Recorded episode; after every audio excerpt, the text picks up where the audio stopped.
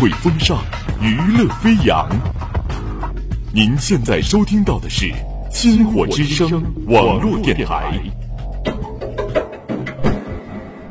每天在每天在黑夜里翻来覆去，总是害怕一个人，总是害怕一个人把人生这个剧本演完，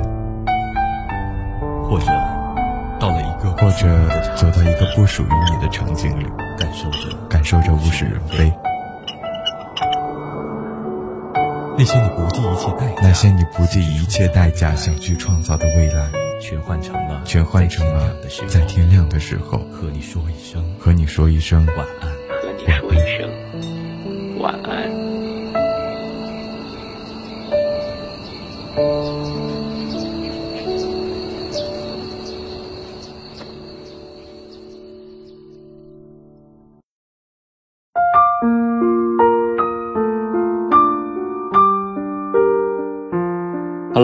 听众朋友们，大家好，欢迎收听今天的天亮说晚安，我是主播小鱼。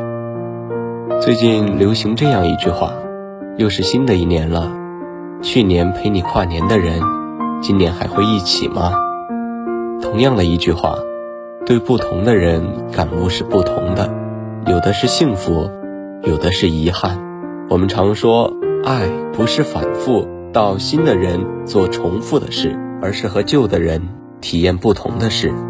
到了大学，随着地域和距离的产生，才是爱考验的开始。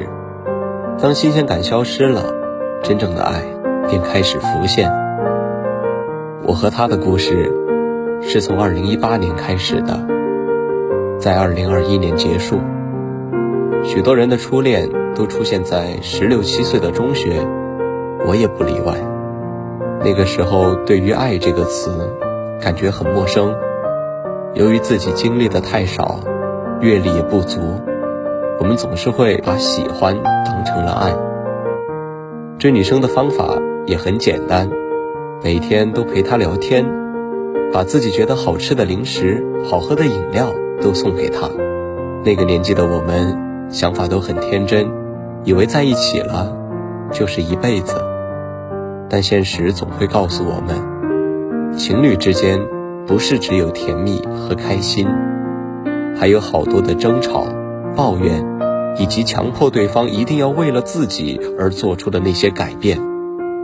我们希望一切都按照自己的预想轨迹来进行，但我们都只是普通人。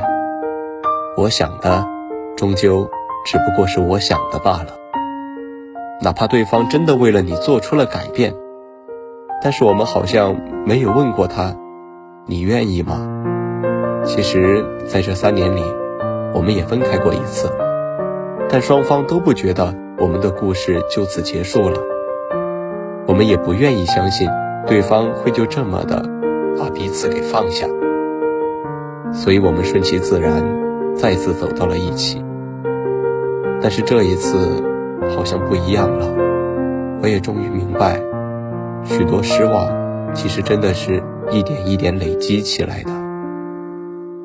我终于知道，在这段感情里，我有多强势，总是要求自己占上风，但这真的会伤害到我们爱的人。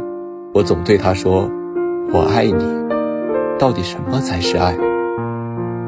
我一想到以后他身边的人不是我，占有欲就会发作。这和小时候我们玩玩具一样，我们无论如何都不会接受别人来碰自己最爱的那个玩具，并且有的小孩玩坏了一个玩具，他并不会伤心，因为他会期待下一个玩具。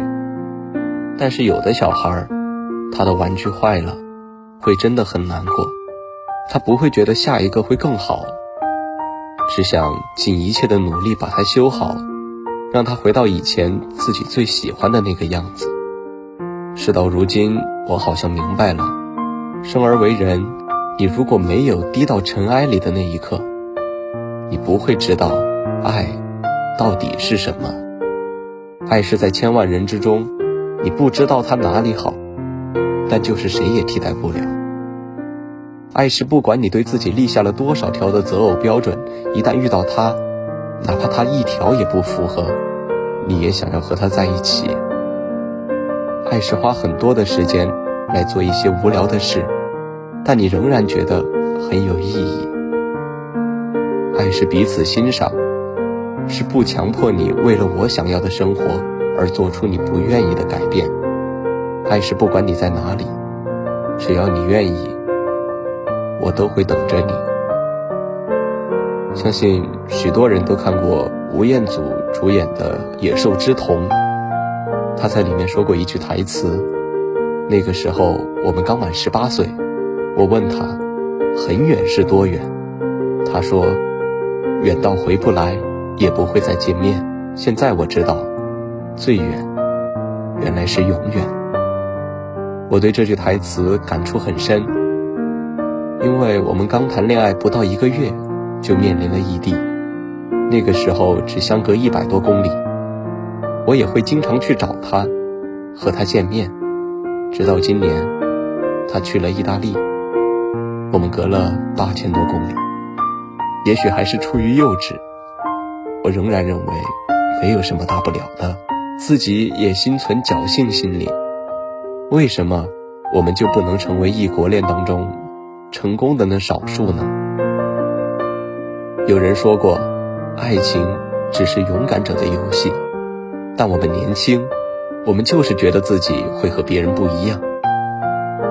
我们天不怕地不怕，我们敢爱。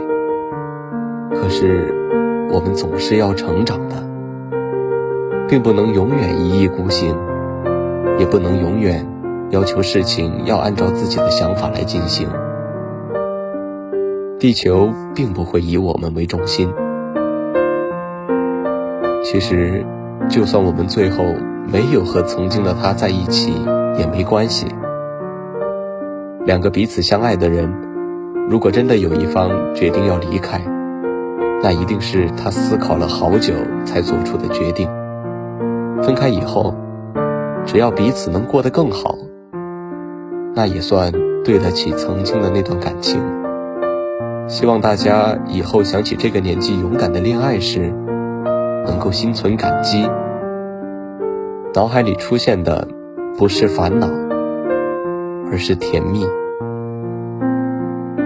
它带给我的东西太多太多，相信你们也是一样。分开之后，一定要重整心态，重新展开自己的生活，不要让曾经的他对你失望。